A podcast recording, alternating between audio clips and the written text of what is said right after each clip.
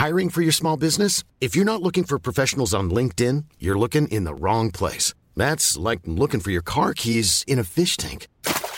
LinkedIn helps you hire professionals you can't find anywhere else, even those who aren't actively searching for a new job but might be open to the perfect role. In a given month, over 70% of LinkedIn users don't even visit other leading job sites. So start looking in the right place. With LinkedIn, you can hire professionals like a professional. Post your free job on linkedin.com slash people today. A lot can happen in the next three years. Like a chatbot may be your new best friend. But what won't change? Needing health insurance. United Healthcare Tri Term Medical Plans are available for these changing times. Underwritten by Golden Rule Insurance Company, they offer budget friendly, flexible coverage for people who are in between jobs or missed open enrollment. The plans last nearly three years in some states, with access to a nationwide network of doctors and hospitals. So, for whatever tomorrow brings, United Healthcare Tri Term Medical Plans may be for you. Learn more at uh1.com. Du lyssnar på en podd från Mediahouse by RF.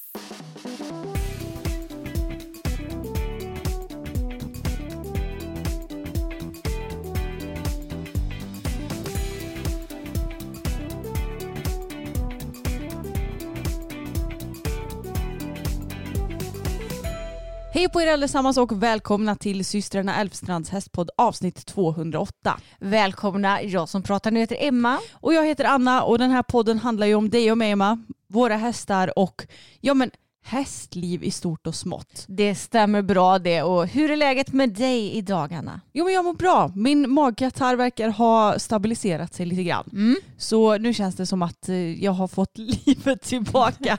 Nej, jag ska inte överdriva. Så jobbigt har det inte varit. Men eh, jag mår bra i alla fall. Hur mår du? Ja, men jag börjar också känna mig lite mer levande så här efter Thailand. För Mm. de första dagarna, eller den första veckan så då var man inte så himla pigg så att säga.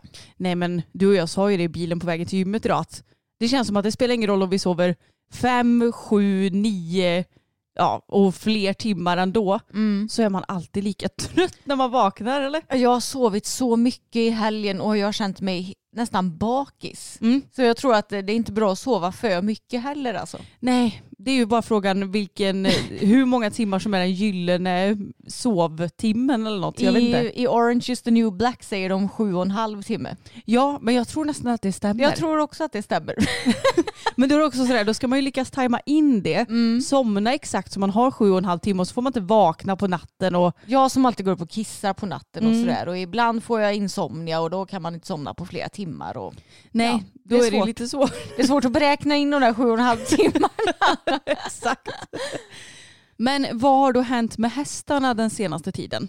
Ja, men vi får ju ta och börja med en god nyhet ändå. Mm. Och det var att vi var inne med Pebban förra veckan på Husaby för en, ja, ett återbesök helt enkelt för hennes ligamentskada som hon har i ryggen. Och vi fick ju roligt nog väldigt goda besked och vi får börja rida här igen. Woohoo! Ja men det var så härligt. Vi gjorde ju så att vi sprang längs gången och sen så longerade vi henne och sen så kände ju Moa, veterinären, igenom henne. Och så sa hon det att ja, men vi, vi gör ett ridprov så ser vi helt enkelt vad, vad Pebban säger om det hela. Ja exakt och jag har ju inte suttit på henne på Ja men det är ju ändå närmre två månader nu. Mm. Så jag visste ju inte riktigt vad jag hade att vänta mig den här dagen. Nej. Och det är ju så med hästar, om de har ja, men varit med om något sorts trauma, alltså en traumaskada som till exempel Bella med hennes eh, diskskada. Eh, det reagerade ju hon på med att hon blev väldigt sur i ridningen och sparkade och hade sig och får sådana ridbarhetsproblem som hon inte haft tidigare. Och det var ju samma med Pebban nu när hon fick sin skada, att då reagerade ju hon också på att bli ja, men väldigt sur, krulla ihop sig, inte vilja gå framåt. Det vill säga så som hon absolut aldrig brukar göra normalt sett. Nej, så ni förstår ju hur vi bara, men herregud vad, vad är det med hästen? Hon är ju inte sig själv. Exakt, och det blir ju lätt så med hästar som har ja, varit med om att det gör ont att ha på sadel och det gör ont att bli riden. Då kan ju det här dröja sig kvar lite även när de är friska. Och med Bella så gjorde det ju det i början när vi började rida henne. Jo tack, jag fick hålla i mig första passet när Ja. hon bockade iväg med mig på ryggen. Det fick du göra men sen så blev ju det gradvis bättre och bättre. Ja. Men när jag hoppade upp på Pebban så var jag väl lite så att jag misstänkte att hon kanske kommer att känna efter lite i början. Hästar har ju väldigt bra minne och muskelminne och allt vad det nu är. Ja och smärtminne också. Smärtminne exakt. Och eh, visst var det så att de första stegen jag tog då var hon väldigt tveksam, precis som hon var tidigare när hon hade sin skada initialt. Ja och hon stannade ju också upp och var så här, mm, jag vet inte om jag vågar gå riktigt. Nej precis, hon såg lite sur ut, kände efter men sen så bara, jag tog det väldigt lugnt, bara skrittade iväg lite på lång tygel, eh, försökte positivt bara få henne att gå framåt. Och sen var det successivt, successivt så blev det liksom bättre och bättre och till slut så kunde jag korta upp tyglarna och hon kändes fin i skritten. Jag började trava och hon travade iväg så himla glatt. Det, var, det gick ju inte att trava på henne Nej. när eh, hon hade fått sin skada för hon ville inte börja trava. Nej hon vägrar ju. Ja exakt, så då, det var också ett tecken på att okej men nu, nu har hon släppt det här. Nu förstår hon att okej det gör inte ont längre. Och kunde, hon travade på väldigt fint. Och sen galopperade jag, det gick också jättebra och ju längre jag red henne desto piggare blev hon. Det syntes också kan jag säga. Men det är ju sånt här som är lite svårt för jag tyckte att det var lite likadant. Tage har haft ett gäng olika skador. Men bland annat så har ju han haft inflammation i SI-leden för, ja det är ju 12 år sedan tror jag. Och det var lite likadant där när vi skulle sätta igång honom att han fortfarande var lite sur. Så det är så himla svårt sånt där för man får ju läsa av lite, är det fortfarande en smärta eller är det att hästen tror att den har ont? Och det märker man ju genom att det successivt blir bättre. Precis. Och det kan ju, ibland tar det lite längre tid innan det blir bättre. Och ibland så, som på Pebban. Nu, Går det nu väldigt ju, snabbt. Ja det gick extremt fort för henne och bara okej det gör inte ont, vad bra. Mm. Och du sa att Moa hon såg så himla glad ut när hon eh, tittade på oss. Ja men det gjorde hon och det är så roligt för att Moa är ju vår kompis också. Så hon blev jätteglad för att det var så positivt med Pebban. Mm.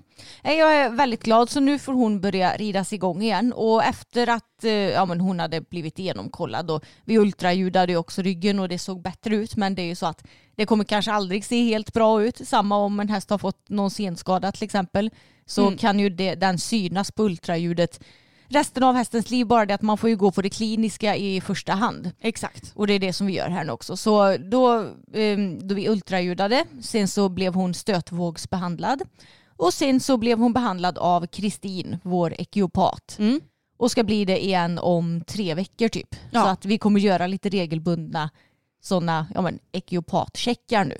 Ja men precis och vi brukar ju ta ut Kristin med jämna mellanrum men det känns extra viktigt att göra det lite tätare nu när hon ändå haft bekymmer med ryggen. Så äh, ja, det känns som att vi har en bra plan och vi får ju rida i alla gångarter nu. Vi får Ja. till och med hoppa lite granna. Absolut inga höjder eller mycket eller kanske jättemånga studs på rad eller sådär utan ja, men lite kravlös ridning nu Ja. ett tag framöver. Moa sa tänk enkelt. Så Jag, jag ska inte hålla på och samla henne för mycket till exempel och kanske inte flytta henne jättemycket för skänken. Det är klart att jag kan göra det lite grann men att det behöver inte vara världens tvärning. Nej men att det ska kännas roligt och enkelt för Mm. henne så att hon eh, håller sig motiverad. Och så får jag träna upp lite kondition och sådär igen för visst hon har blivit tumkörd och sådär i alla gångarter men det blir ju inte samma sak som att rida sex dagar i veckan som hon har gjort tidigare. Nej och jag menar vi tumkör ju inte i en timme varenda Nej. dag heller. Och visst vi kanske inte rider en timme varje dag men Mm. ni förstår nog hur vi menar. Och sen så ska vi väl också varva lite granna med tumkörning fortfarande. Ja. Så att vi inte bara pang på rödbetan rider sex dagar i veckan utan Mm. variera lite grann. Men det känns skönt att vi äntligen får börja rida igen för att hon har ju varit lite Uttråkad. Ja, hon har tyckt det varit tråkigt nu med tumkörningen. Mm. Hon bara det är för mycket samma samma. Och det tycker vi också. Mm. Så det är skönt för alla parter. Ja, och Bella fick följa med till veterinären också. Eh, Egentligen bara för att hon skulle stötvågsbehandlas. Också på grund av hennes skada som hon har i sitt eh, vänstra bakben. Men eh, eftersom hon var med så kikade Moa lite på henne också. Både på gången att hon fick springa och att hon fick longeras lite grann. Och hon såg ju också roligt nog mycket bättre ut än sist. Och vad kan det ha varit fyra veckor sedan vi var inne med henne? Ja, jag tror det är det en var ju månad. precis innan vi åkte till Thailand. Mm. Och det var ju väldigt kul för som sagt vi hade inte ens planerat in något återbesök på henne. Vi ska åka in till Husaby för ett riktigt återbesök om ett par veckor är tanken. Eh, Men ja, Moa bara, äh, vi kan lika gärna kika lite på henne. Mm. Och att hon ändå var så pass mycket bättre på bara en månad är ju jätteskönt. Ja, verkligen. Så eh, vi får se lite hur det går med henne men eh, det känns ju i alla fall väldigt skönt för då har du ju åtminstone inte så ont längre tänker jag. Nej, exakt. Nej, de, hon har nog det är väldigt nice. Ja. Men vi har ju diskuterat hennes framtid lite du och jag Eva. Anna bara, jag tycker inte vi ska ta föl på Bella i år men jag vill att hon ska komma igång igen. Ja, så jag alltså- kan hoppa henne. Förstår du hur mycket jag saknar att hoppa henne? Ja men jag också. Jag, jag gillar att jag bara, förstår du hur mycket jag saknar att hoppa din häst? Ja. Och du bara, no shit, det gör jag med. Mm, Ja. Ja men jag vet inte, jag, jag känner lite att hon är ju ändå 11 i år. Mm. Och det blir så jävla tråkigt om hon ska få föl när hon är 12. 12. Och jag menar, ja man kan rida en del när de är preggo. Mm. Men som Silla sa, det ska ju kännas bra att rida dem också. Mm. När Sillan gästade vårt avsnitt. Äh, vårt avsnitt? Vår, Vår podd. podd. Mm. Eh, och sen så tar det ändå ett tag efter att de har fölat när man kan sätta igång dem igen och sådär. Och, och då tar det ju lite tid att bygga upp och Bella är en väldigt stor häst. Så då får man ju ta det lite långsammare igång kanske. Äh, men, jag vet inte, det känns bara som att det blir ett tråkigt avbrott. Jo jag vet. Jag håller med. Mm.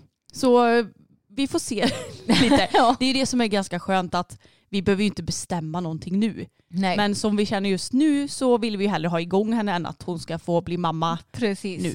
Sen får vi se hur eh, allt har gått med läkning och sådär lite senare i vår. Precis. Men eh, ja, drömmen hade ju varit om vi hade kunnat få igång henne igen. Ja, helt klart. Och att hon inte klantar sig med någon ny jävla skada då när Ja. hon är på G. Man vet aldrig med henne, uppenbarligen. Men sen så har vi då lille Taggemannen. Han har ju fått, eh, alltså grejen är att det har ju varit så jäkla dåligt väder, typ när vi varit i Thailand och lite innan det. Ja. Så han har ju inte gjort sådär jättemycket mer än att komma in och mysa och bli borstad och sådär.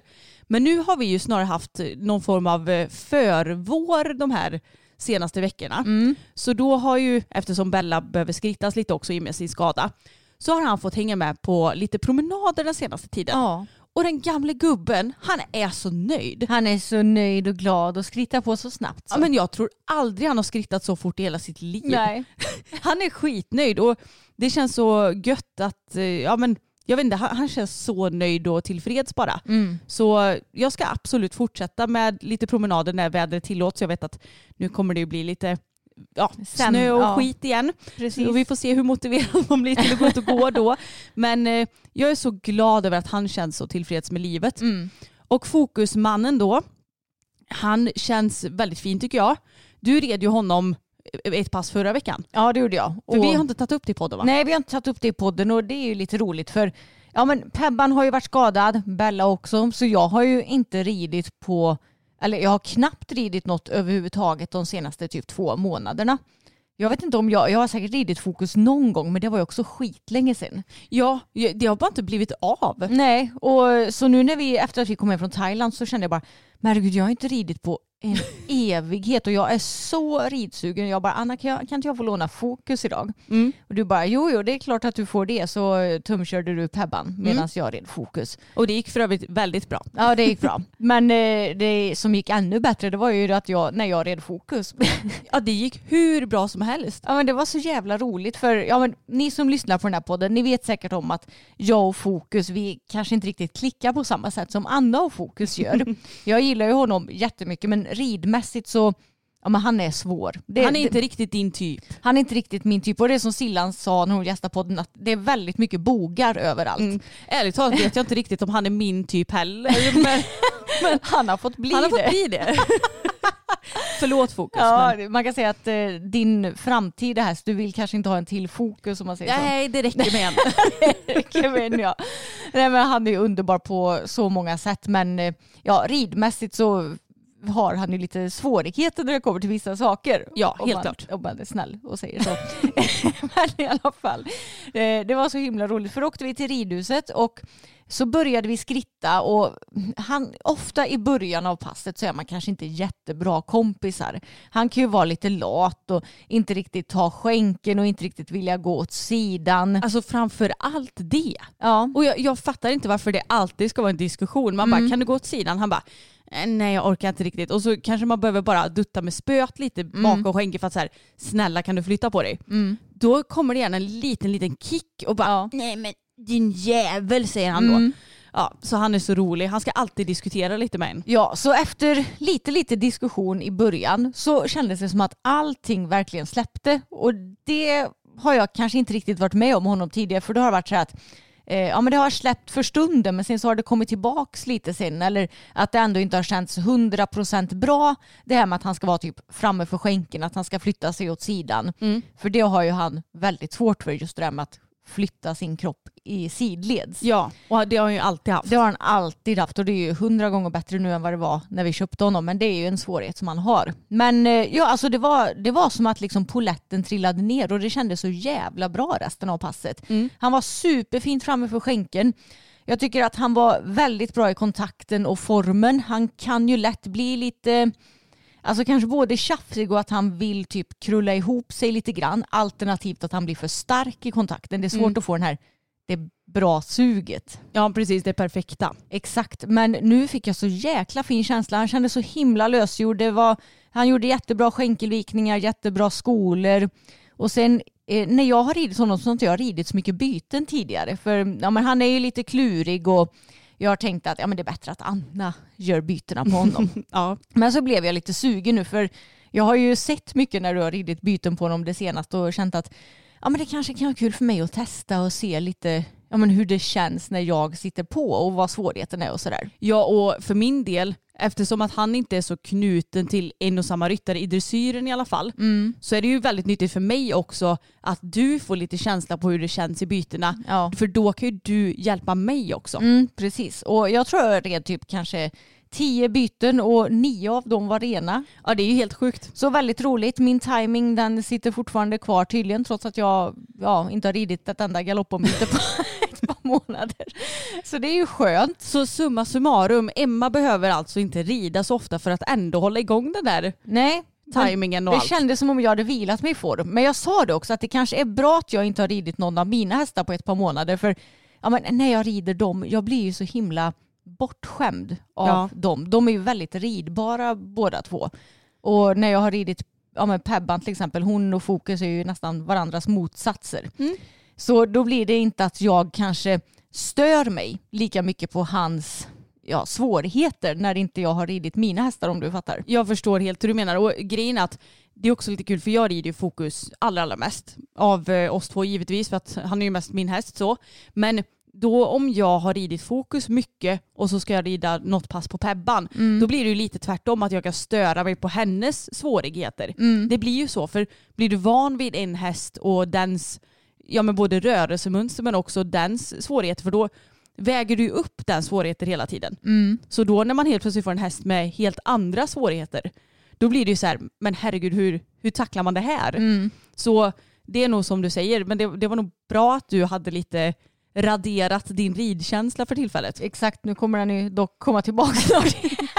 Ja, men samtidigt så har du ju ändå tankat in den här känslan på fokus så då kanske det inte är så svårt att komma tillbaka dit. Nej, men det var väldigt kul och när jag red byte med fokus, höger till vänster bytet, där, det gör han ju nästan alltid väldigt bra numera. Ja. Där får man ju tänka på att man ska engagera honom ordentligt i bytet för det som blev när jag red honom det var att ja, han bytte rent varje gång men att det blev kanske lite kort i bak. Ja, eller kanske framförallt lite, Lite bekvämt. Ja. Ja. men precis. För att jag tror att han, han har så lätt för det bytet så att då kan han lätt bli lite såhär lalala, bla bla Mm. bla.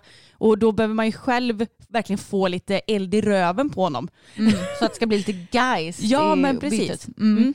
Och sen åt andra hållet så är det ju snarare lite tvärtom. Att där får man göra väldigt, väldigt lite. Extremt lite. För gör du minsta lilla för mycket då blir det inget byte, då blir det ett, sparkbyte. Ja. Och det fick jag ju verkligen känna efter. Och eh, även i, eh, nu ska vi se, när man ska byta från höger till vänster galopp då får man gärna ja, men, hålla i ett ganska så ordentligt stöd i honom just för att han ska få till det här geisten. Men i vänster till höger bytet då behöver du snarare vara väldigt lätt i handen för annars så blir han också lite sur.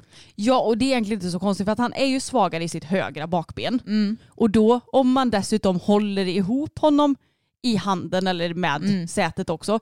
Det är klart att då måste han ju lägga ännu mer tryck på höger bak. Och det är ju det som ändå skjuter Mm. Ifrån, ifrån, ja. och Mm. sen ska fram. Det blir ju som ett litet cykelhjul med det bakbenet. Att det verkligen ska runda under kroppen. Och om vi samlar honom för mycket där, det orkar inte han i dagsläget. Nej. Så då är det klart att han blir sur. Men det roliga är att när han väl får till de här vänster till högerbytena riktigt bra då är ju de oftast bättre än de andra. Absolut. Så det, det är svårare att få till dem, men när man får till dem så blir de riktigt bra. Och då känns det som en vinst. Exakt. Nej, men han har börjat göra bytena riktigt bra nu, det är så roligt. Ja men det känns som att det har varit bra att vi verkligen har eh, lagt tid på det ordentligt nu det senaste. Och dessutom så vet vi lite vad vi behöver göra för att ja men som sagt det som är svårast är ju högergaloppbytena och då så behöver vi verkligen få honom rak för han vill gärna trycka lite mot högerskänken Ja, exakt. så att han går lite, lite med rumpan mot den. Liksom. Så få honom rak och sen bara göra jättelätt byteshjälp. Alltså Ja. kanske max vrida om höften lite grann. Ja, ja, jag, jag tror inte jag rörde min skänkel överhuvudtaget när jag gjorde det bytet. För då, så fort då, då kommer lite, lite lätt rumpa så att säga. Ja, och jag tänker att det är ju ändå positivt att han gör ett byte för en så lätt hjälp. För att jag tänker att om vi nu kommer så pass långt att vi kan göra lite byteserier, då är det ju ännu bättre att jag bara kan röra höften än att jag ska behöva röra skänklarna. Precis. Jag har ju förstått det som att det är väldigt olika hur hästar vill ha det i byteserier. Kanske också hur olika ryttare väljer att eh, ja, träna in det på sina hästar. Ja, så kan det ju också vara såklart. Så att eh, träningen med fokus går helt klart framåt och jag tänker att vi snart ska börja träna för Pia igen för att jag kände lite att ja, men det var ju en träning typ veckan efter att vi kom tillbaka från Thailand. Men jag kände lite att herregud jag har ju typ ridit eh, två pass eller någonting Ja. och jag känner att eh, vi är inte riktigt i fas för att träna även om jag tror inte det hade varit några problem att åka och träna ändå för ja, man, man rider ju efter vilket utgångsläge man har. Men nu känner jag mig lite mer varm i kläderna och Ja. att fokus också är mer ja, i fas helt enkelt. Precis, och Pebban får ju vänta lite grann med att träna. Några veckor antagligen skulle jag tro. Jag, jag, får, jag tänker att jag får ta det lite som det kommer. Jag planerar inte så mycket utan jag känner efter hur hon känns. Ja, du får ju gå 100% på feeling. Jag känner henne ändå så pass bra nu.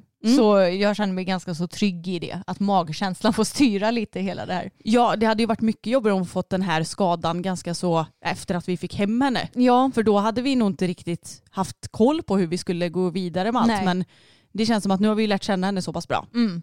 Så det är nog inga problem. Men eh, nu den här veckan har jag tänkt att vi ska börja hoppa lite grann jag och Fokus. Och du och Pemman kanske kan ta något skutt också. ja. Så eh, det ska bli kul. Vi gjorde ju lite mini, mini, mini hoppning i helgen. Och det gjorde han hur bra som helst. Så att eh, det känns som att han också har saknat hoppningen lite. ja men det tror jag.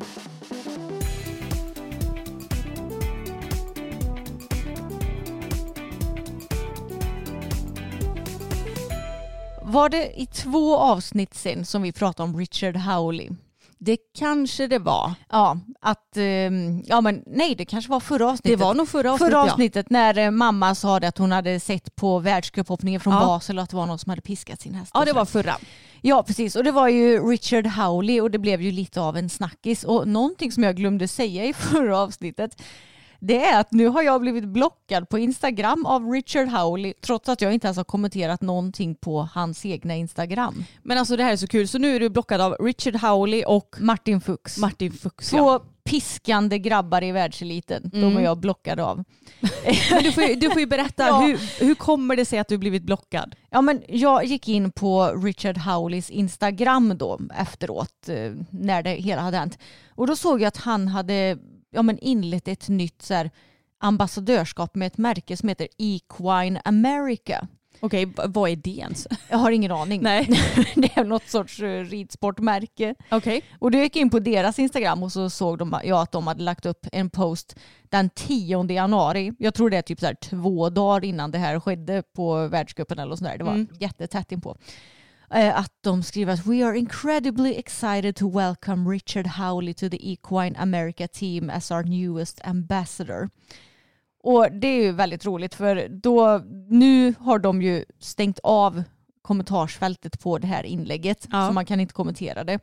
Så jag gissar ju på att det var ganska många som hade kommenterat då i och med att det här hände. Mm. Och det som jag hade gjort då, det var att jag hade kommenterat det här inlägget i, i, i ungefär i stil med eh, att det här är kanske inte en så bra ambassadör att ha för sitt företag. Eller Nej. något sånt där. De hade kunnat välja en annan person typ. Precis, att det ser inte så bra ut för deras företag att eh, sponsra den här ryttaren som öppet piskar sina hästar hur mycket som helst. Mm.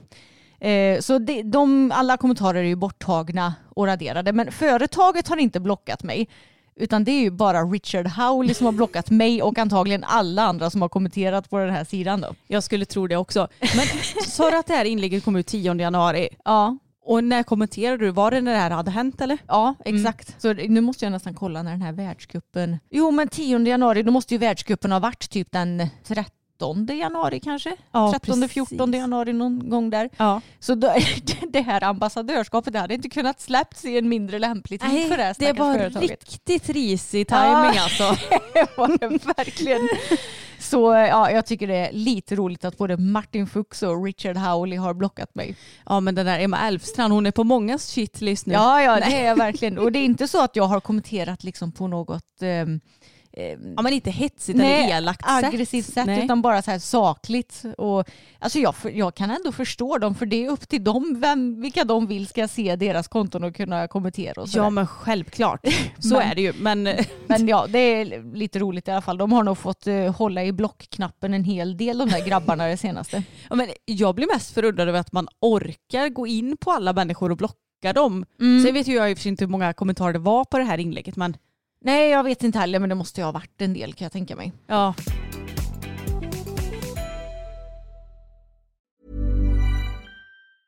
Cool fact a crocodile can't stick out its tongue. Also, you can get health insurance for a month or just under a year in some states. United Healthcare short term insurance plans, underwritten by Golden Rule Insurance Company, offer flexible, budget friendly coverage for you. Learn more at uh1.com. One size fits all seemed like a good idea for clothes Nice dress. Uh, it's a it's a t-shirt. until you tried it on. Same goes for your healthcare. That's why United Healthcare offers a variety of flexible, budget friendly coverage for medical, vision, dental, and more. So, whether you're between jobs, coming off a parent's plan, or even missed open enrollment, you can find the plan that fits you best. Find out more about United Healthcare coverage at uh1.com. That's uh1.com. Men Anna, någonting som vi inte hann uppdatera förra veckan också och som skedde ja, men när vi var iväg i Thailand tror jag. Det är ju att Patrik Kittel har ju tagit över Jovian och Isabelle Wert har tagit över Wendy. Det vill Ja. säga Andreas Hellstrands två bästa hästar. Precis, och jag tänkte att jag, jag kan börja och snacka lite om Vert. För att jag tycker bara, jag, jag såg nu för jag skulle gå in och ta en printscreen av hennes inlägg från när ja, men Wendy anlände till Isabells anläggning. Och då står det att det är redigerat det inlägget. För att jag, jag, bara, jag vill minnas att det stod på ett lite annat sätt. Ja. Men det jag tycker är så också fel timing det är att hon tackar Helgstrand så mycket. Ja. Så hon har ju skrivit det. I am very proud and grateful to welcome this outstanding horse as a new addition to my stall. Special thanks to bla bla bla bla und, har hon råkat skriva på tyska. Andreas Hellstrand, ja men för detta partnership. ja. Jag, jag bara, men tack. Alltså anledningen att du har hästen är ju för att han är Avstängd. blacklistad liksom. Mm. Oj vilken svengelska, blacklistad. Ja, men du förstår hur jag menar. Jag, jag, jag, bara, man ska väl inte tacka honom för det då? Nej, Eller? men hon jobbar ju fortfarande med honom så hon, eh, Uppenbarligen hon har ju inte, ja vad ska man säga, tagit avstånd. tagit något sorts avstånd eller hon verkar inte tycka att han har gjort något fel överhuvudtaget. Nej jag vet och det är ju samma, var det nu i helgen som de hade en klinik? I USA ja, Mm. på hans anläggning där antar jag. Precis och det stod ju typ Vert och Helgstrand klinik. Men jag tror att han var väl, det var väl mest som något sam, sorts samarbete eller? Ja, För att det verkade ju som att det var Vert som höll i själva kliniken. mm. Vi har ju sett ett par klipp på YouTube Mm. och visst får man upp dem om man söker på ja, Vert eh, Helgstrand klinik eller något sånt där va? ja precis. Mm. Och det såg ju inte så roligt ut. När Isabelle red nej.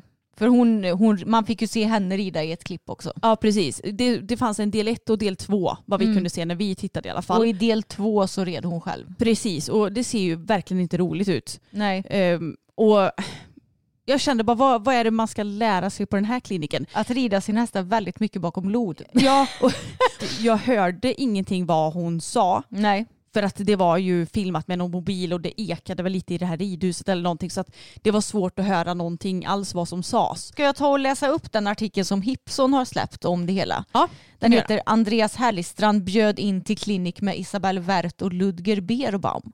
Så han var ju tydligen med också där Okej. på ett hörn. och ridhästen skriver att cirka tusen tränare, ryttare och ridsportentusiaster gästade kliniken som började med att besökarna först fick gå runt och kolla på anläggningen.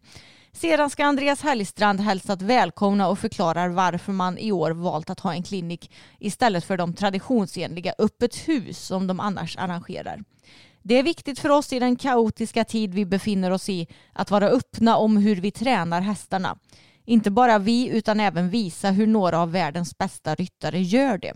Enligt ridhästen ska han även ha berättat att Helgstrand Dressage anläggning i Wellington alltid är öppen för besökare att titta på den dagliga träningen.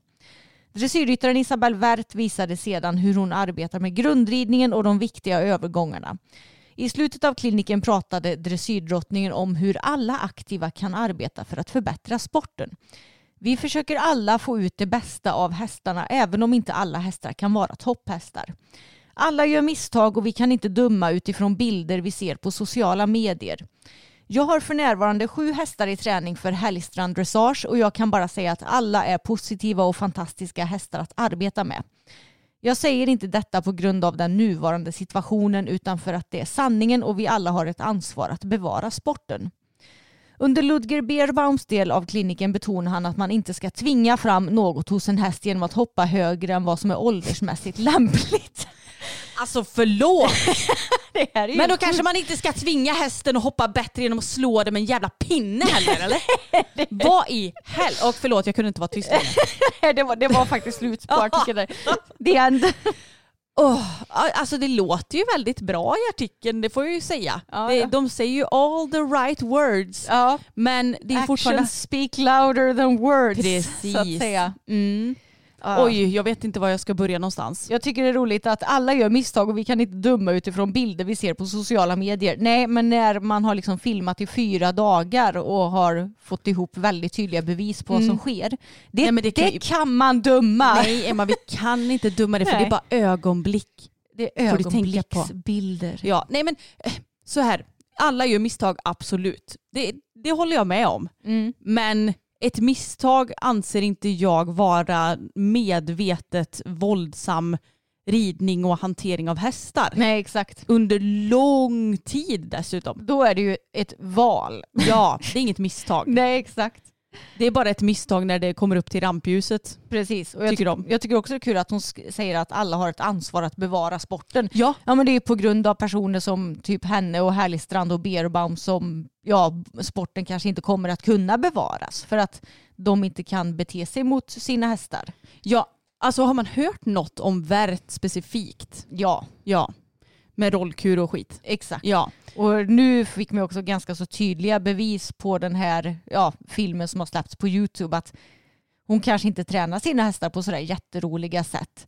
Nej. Och jag vet att eh, ja, men hon fick ju ja, men både ris och ros kan man ju säga när hon tog Wendy i träning. Att många skriver att ja, det är så skönt att hon får en så bra ryttare nu och sådär. Men jag tror att hon tränar nog säkerligen sin hästar på ungefär samma sätt som Hellstrand kan jag tänka mig. Ja, vi vet ju inte. För vi har ju inte fått några bevis. Men vi har ju sett lite bilder. Och jag tänker också från den här kliniken så såg man ju att hon red den kort i halsen. Jag skulle inte säga att det är det mest extrema jag någonsin har sett. Nej. För det finns mycket värre bilder på rollkur. Mm. Men hästen går inte i en trevlig form i alla fall. Nej. Det kan man ju säga. Och för att bevara sporten så behöver vi ju rida på ett schysst sätt. Och Mm. det är ju inte det här. Nej, exakt. Så det blir så himla dubbelsidigt det där. Ja, ja, verkligen. Så ja, men det är ju jävligt skrattretande det Ludger säger i alla fall. Ja, ja. Väldigt roligt. Eller ja, roligt, det är tragiskt snarare. Ja, jag är inne på Isabelles Instagram nu och hon har ju fått, eh, ja men som sagt det är lite blandade kommentarer men hon har ju fått en del kritik nu, ja men både i och med att hon har tagit över Wendy och i och med att hon hade den här kliniken med Hellstrand. Vilket Och- inlägg är du in och läser på nu? Det senaste. Ja. Och då, ja, nu har jag gjort en översättning från tyska till svenska så jag kan liksom inte garantera att det är helt rätt översatt. Varför håller man kurser med Härligstrand? Er gosiga Instagram kommer inte kunna dölja att ni kanske inte bryr er om hästars välfärd lika mycket. En sån här kurs i USA är visst lukrativ. Ehm, ja, och så är det många som, eh, någon annan har kommenterat att jag skulle vara väldigt intresserad varför du fortfarande samarbetar med Härligstrand. Masterclass i Amerika inklusive obunden hyperflexion. Häst övertagen, vad är det för uttalande? Ja. Obunden hyperflexion, jag skulle gissa att det är eh, att den inte har gramman på sig eller? ja, jag skulle att det sker på frihand så att säga. Precis, jag tror det också. Mm. Så hon har ju helt klart fått en del ja, kritik Mm. det senaste. Ja och det, jag såg att det var någon som skrev att jaha om man är portad från eh, ja, men Europa så flyttar Mm. man till USA istället. Visst nu har ju Hellstrand funnits i, i Wellington länge men Jo. att man ändå ja, kan vara aktiv där borta typ. Men någonting som jag inte förstår det är vilka är de här personerna som går på en sån här klinik överhuvudtaget? Alltså lever de under en sten? De här nyheterna måste ju liksom ha spridit sig till andra sidan Atlanten också. Ja men man får ju ändå tro att vissa är där av eh, typ research purposes eller? Jo, ja. Så jag tänker att det är kanske inte alla som är typ ett fan eller så. Nej men det lät ju lite så när man tittade på den här kliniken. Det var så när hon red Ja. så, Woo! och så klappar de händerna. Just och, det, det hade ja, jag glömt av. Ja, nej, så det, det kändes ju som att det var väldigt så här, fans. Fanclub. Ja. Ja. Ja. jag- det är väldigt konstigt det här. Mm. Det, ja, det känns lite fel så att säga. Jag vill ju tro att om Andreas Hellstrand hade haft en klinik i Sverige att eh, ja, det inte hade kommit en enda person dit typ. Det hade man ju fått hoppas på. Men i USA, ja, det, det, man kan säga så att min fördom om amerikaner den tystas ju inte riktigt ner av det som har skett nu. Nej. Enough said of that så att säga. Men vi kanske ska ta och prata lite om Patrik och Jovian för han har ju ändå Mm. tagit över en av Hellstrands hästar också. Precis. Och han har väl, ja men precis som Isabelle, att det har blivit ganska så blandade kommentarer. Men jag tror det känns som att han har fått mer skit än vad Isabelle har fått. Men det kanske är också för att vi konsumerar ju svenska nyhetssidor. På Facebook har det varit väldigt mycket ja, kritik mot Patrik till Mm. exempel. Kommer du ihåg vad de har skrivit ungefär? Ja men det är väl typ det här med att eh, han säger att han tar avstånd från sån ridning men sen att han ändå tar över Bohemian. Nej, Eh, Bohemian, Jovian. För många dressyrhästar som det är nyheter om just nu. Nej men att han har tagit över Jovian för att ja men då blir det ändå att han stöttar ju, han fortsätter ju att stötta Härligstrand på ett sätt. Och han fortsätter ju att samarbeta med honom. Ja, och jag undrar ju lite hur själva, vad ska man säga, det här upplägget är.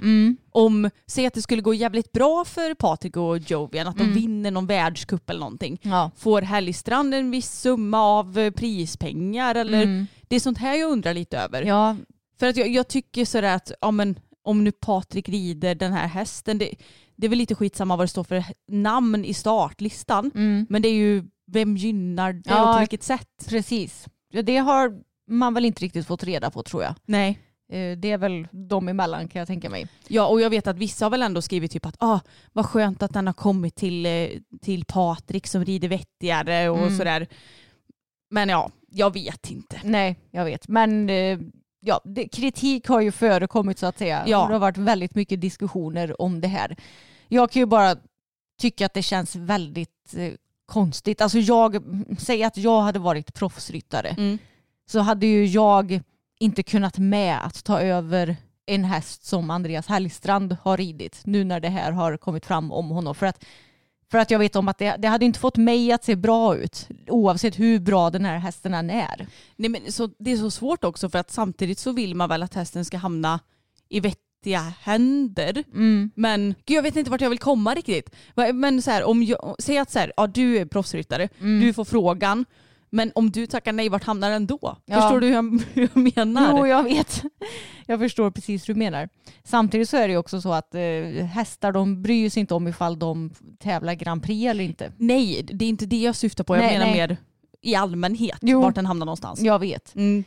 Eh, de här hästarna är ju värda så extremt mycket pengar också. Det, det är ju det här som är problemet med sporten. Att så fort djuren blir värda flera miljoner kronor, det, är ju, det blir ju då som de kanske inte riktigt behandlas som djur många gånger.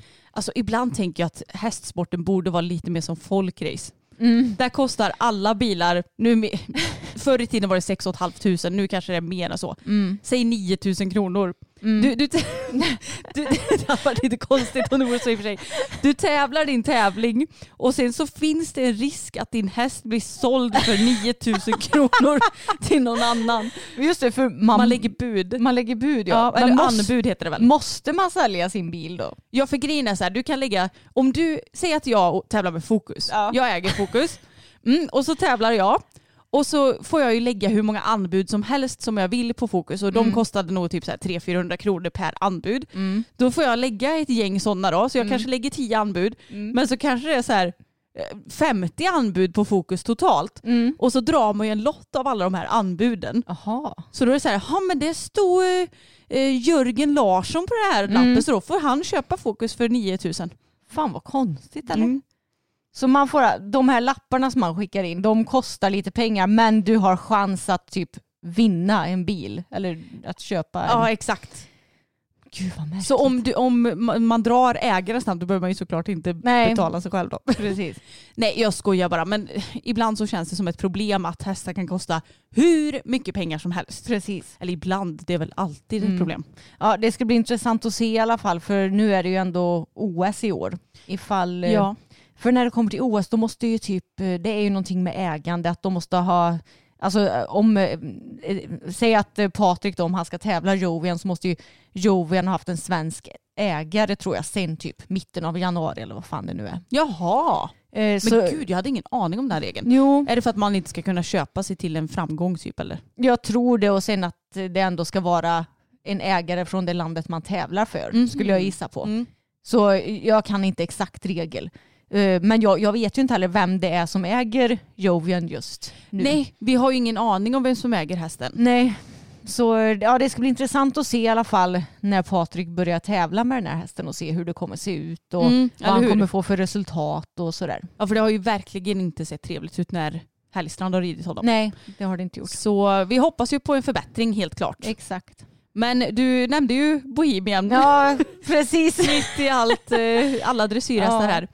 Och jag har ju snubblat in på en artikel på Hipson Mm. som heter Dressyrhästen Bohemian klonas. Ja. Heidi Humphreys köpte den 14-åriga vallaken Bohemian i december 2023 och ägaren har nyligen gått ut med informationen att hästen ska klonas. Vi kan inte få nog av den här speciella hästen. Vi ser fram emot framtiden, skriver Heidi på sina sociala medier. Och eh, ja, det är då Eurodressage som hon har intervjuats i. Och hon säger att vi har sett andra topphästar som klonats under de senaste åren och efter att vi rådfrågat med vår veterinär kom vi fram till att investera i en kloning för att bevara Bohemians unika gener. Och kloning är vanligt på polohästar tydligen, men när det gäller dressyrhästar så är det ännu inte så populärt. Ingreppet, ingreppet går till så att en cell från hästen förs in i en tom äggcell tumd på sitt DNA och när cellerna i ägget börjar dela på sig och bilda ett embryo så förs ägget in i livmodern på en fostermoder. Och resultatet av kloningen blir att alla celler i avkomman är genetiskt identiska. Mm. Ja, så det är ju ungefär det som står i artikeln då. Och jag vet att jag läste någon kommentar till det här, eh, den här artikeln Mm. på Facebook att det är ju en väldig risk det här med kloning för att jag för mig att de får väl inte riktigt lika ja men typ starkt immunförsvar och det är alltid större risker med en kloning än med originalet eller så. fattar. så. Och det är ju inte ens säkert, alltså det kanske blir en skitdålig häst. Ja men alltså bara för att den har samma gener som Bohemian. Det, blir, jag tror att många tro, tänker att kloning att det ska bli en exakt likadan häst. Copy-paste. Ja precis men det blir det ju inte. Nej, Det är bara, det är bara man- samma gener. Du och jag har ju samma gener men Mm. vi ser ju inte likadana ut och vi är inte lika bra på samma saker. Nej och enäggstvillingar har ju verkligen samma gener Mm. men det är ju inte alls samma person bara för det. Exakt. Jag menar en kan vara skitduktig på höjdhopp men den andra kanske inte kan det överhuvudtaget. Nej. Det är ju så konstigt att man jag, jag förstår inte varför man vill göra sånt här. Man, man får väl inte ens tävla med klonade hästar i hoppning och dressyr och sådär eller? Gud jag vet inte. Jo men vi har väl tagit upp det här tidigare va? Ja men jag tror inte man får det. Nej. Så det är ju frågan varför man ens bemödar sig att göra det och det är väl dessutom svindyrt. Ja. Men man kanske får det i USA, vem fan vet. Ja. Men jag tror inte att man får det här i Europa i alla fall. Nej men jag, jag tycker bara att det på något vis känns lite tragiskt för att Bohemian han hamnade ju i kläm där ett tag och nu så ska han få en klon och visst det påverkar väl inte honom så men det känns bara som att det varit en jävla soppa kring honom på Ja, ett ja, sätt. verkligen. Kan han inte bara få vara lite... Mm. Undrar om, vänta, ägde, visst ägde Dufour honom tillsammans med, var det Singlersen? Mm. Jag tänkte, jag undrar om de är nöjda med det här utfallet av vad som har hänt med den hästen sen Ja. de sålde honom. Jag vet inte, för de- de skrev ju, de kommenterade väl när det var den här soppan med, nu kommer jag inte ihåg vad han heter, men han som köpte av, Koreanen eller? ja precis, som Mm. köpte av eh, Dufour och, Mm. och Singlersen, att de kommenterade ju att ja men vi är alltid noga med vilken, eller vem vi säljer hästarna till och sådär. Mm. Men jag kände lite bara, är ni verkligen det? Ja, nej det känns ju inte som det. Ibland så väger nog pengar tyngre än vad ja. Ja. men känslorna för hästen gör. Och man kan ju alltid säga att man är noggrann med eh, vart Precis. hästen hamnar för att det ska få en själv att se bra ut. Ja. Sen så är ju inte det sanningen för alla tänker jag. Nej, exakt. Men eh, nej, det har blivit en väldig soppa och nu, nu hoppas jag ju att Bohemian får vara kvar hos den här människan, att det är en bra människa, att han slipper att hålla på och fraktas runt så mycket. Mm. Men jag, jag är väldigt anti kloning. Så här, det känns som att folk ska hålla på och leka gud typ och vara så här, Lite så. ja, bestämma själva hur det ska bli. Ja, men en häst är ingen beställningsvara. Det är inte som Nej. när du ska köpa en bil. Ja, jag vill ha en vit med svart inredning. Det, alltså, det är inte så det funkar. Nej. Du får jobba med det som finns. Och jag menar, det finns ju många fantastiska hästar. Bohemian är ju inte den sista bra hästen som är Nej, född. exakt.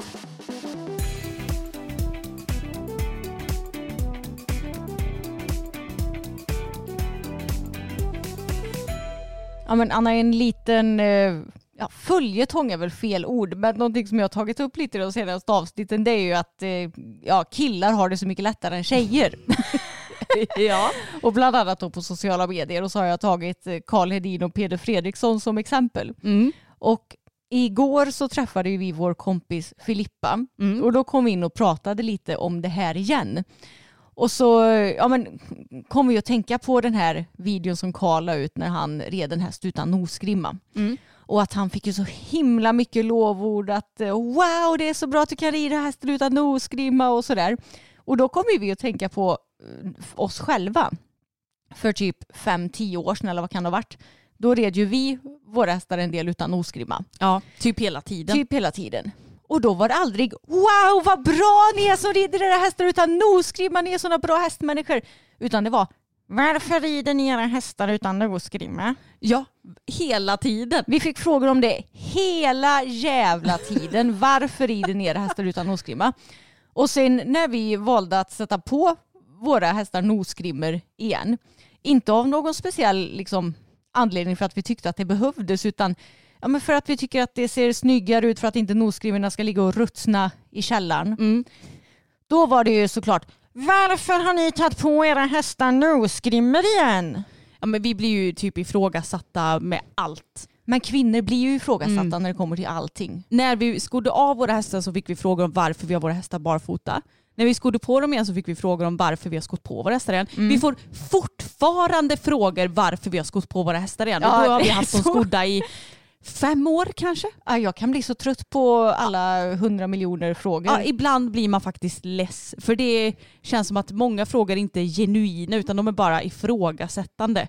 Ja, Eller hur? sådana här frågor då får fan inte Karl Hedin. det, han får inte fråga varför rider du Lukas med nosgrimma? Nej, För att han har ridit en häst utan nosgrimma Nej. till exempel. Nej precis. Det är lite lustigt när man tänker efter. Jag vet, vi, Sen så kanske vi får ifrågasättanden också för att vi är inget proffs heller. Så att då, i proffsen får man ju inte ifrågasätta enligt folk. Nej just det ja. För att de gör ju alltid rätt. Precis. Mm. Nej, men jag kan bli så jävla trött på alla frågor. Så, eller liksom ifrågasättande som ska ske till kvinnor medan män de kan liksom bara dansa igenom livet utan att bli ifrågasatta när det kommer till vad som helst. Men tror du det hade varit skillnad om du hade hetat Emil och Anders? Ja, Mm. det tror jag. Alltså då syftar jag inte bara på att vi heter det utan vi hade varit män också. Exakt. Ja. Ja, men det tror jag definitivt att det hade varit. Mm. Speciellt om vi hade varit snygga också. Då hade det ju varit eh, ännu liksom mer privilegierat. Okej. S- Två snygga liksom, ryttarbröder. Kan du tänka dig vilken succé det hade blivit på sociala medier? Em, bröderna Elfstrands hästpodd med Emil och Anders. Och Emil. Fast jag vet inte om jag tycker att västgötska passar så bra in på det. Då får vi prata lite stockholmska eller något kanske. Ja, istället. eller exakt. lite, lite skånska. lite skåningar. Ja, det skånska eller stockholmska. Det är det. Möjligtvis lite lätt göteborgska. Ja, men inte för grovt. Nej, inte för... Fast mitt favorit är ju ändå, okej man kan ju inte säga norrländska för det finns väl väldigt många olika Mm. typer av norrländska. Men jag kan inte komma på något specifikt område jag gillar. Men det jag tycker det är så charmigt. Ja, ja verkligen. Nu blev ju... Nu spårar vi ur lite. Våra gener gjorde ju att vi blev kvinnor då. Det blev ju så. Och jag hade, ju, jag hade inte hetat Anders förut om jag blivit en kille. Jag hade hetat Oskar. Oscar. Mm. Så Emil och Oscar. Varför inte? ja exakt. Nej så det är verkligen en reflektion som jag har gjort det senaste. Mm. Att vi tjejer vi, vi får liksom, ja, vi blir ifrågasatta mycket mer än vad killar blir. Det, alltså det ska ju krävas att någonting i Härligstrand-nivå sker för att du som man inom hästvärlden ska bli ifrågasatt. Men okej, om du, vi tänker så här att Malin Barriard hon skor av någon av sina hästar eller hon rider Indiana utan nosgrimma. Tror du hon hade fått frågor om det då? Ehm, ja, kanske, men också eftersom hon är ett proffs så kanske man inte tänker eh, lika mycket på det. Nej. Om någon som, säger att någon rider på medelsvår, nej okej kanske inte dressyren brukar plocka av nosgrimmorna så ofta men mm, rider på 1,30 nivå, en Mm. eh, amatör liksom fast Ja. man ändå har ett eh, stort antal följare på Instagram Mm. och plockar av nosgrimman hade den fått ifrågasättande som Eh, kvinna. Ja, det tror jag. Mm. Det tror jag. Sen man, nej, kanske inte. Nej. Speciellt om han hade varit snygg.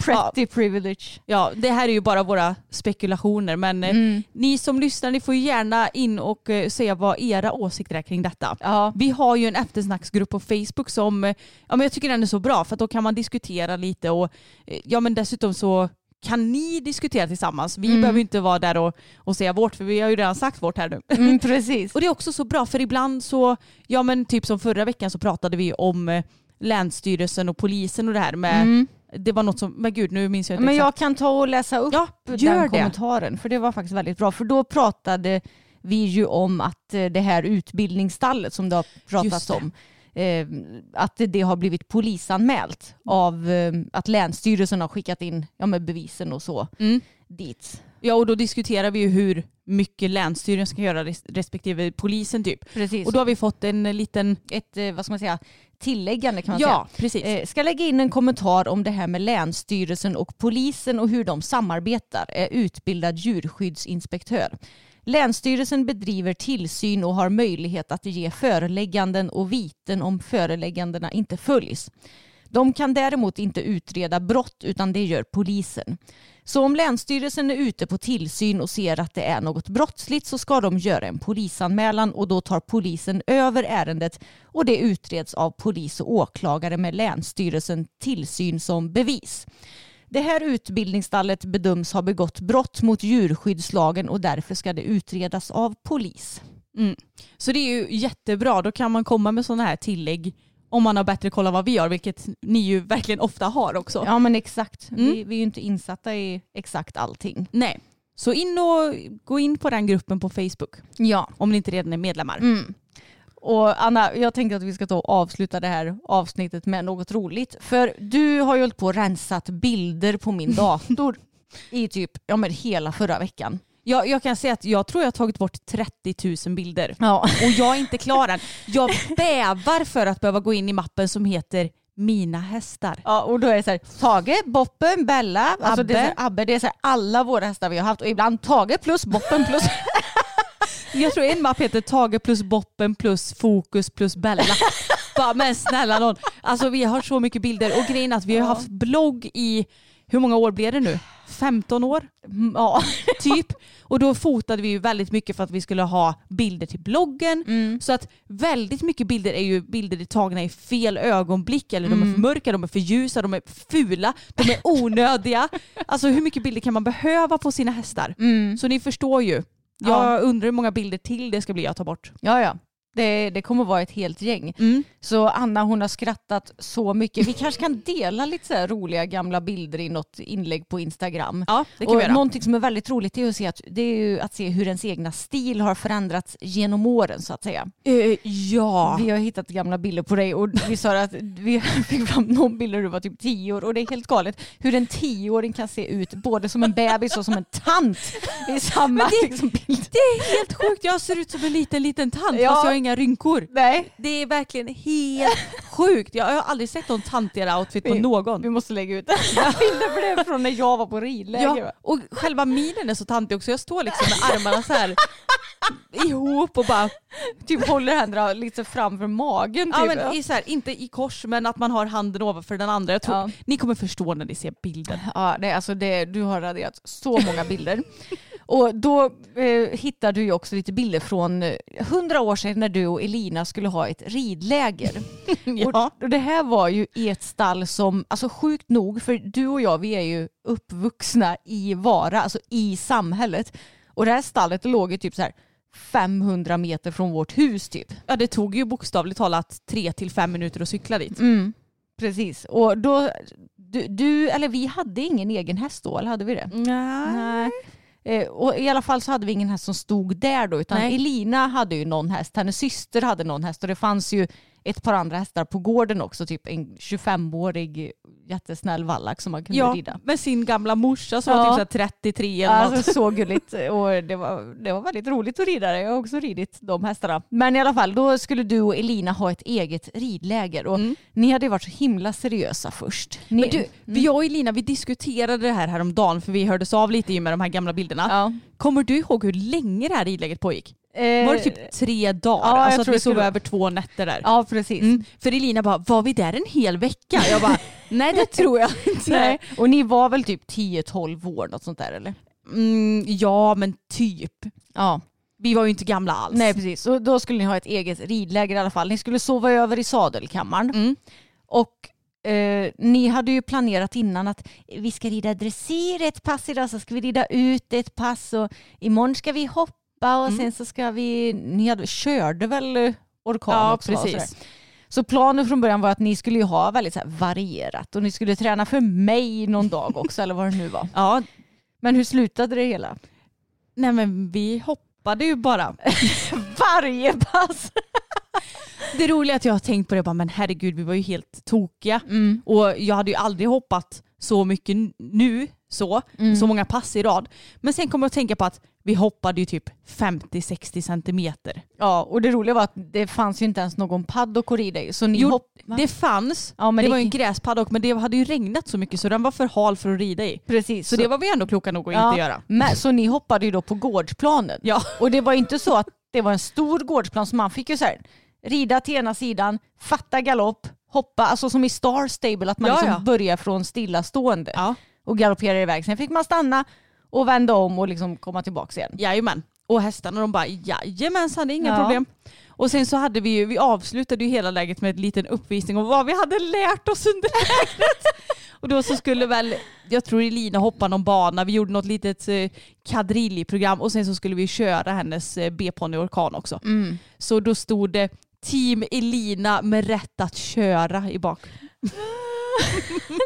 Den här eh, avslutningen kommer jag ihåg Mm. att eh, jag var på.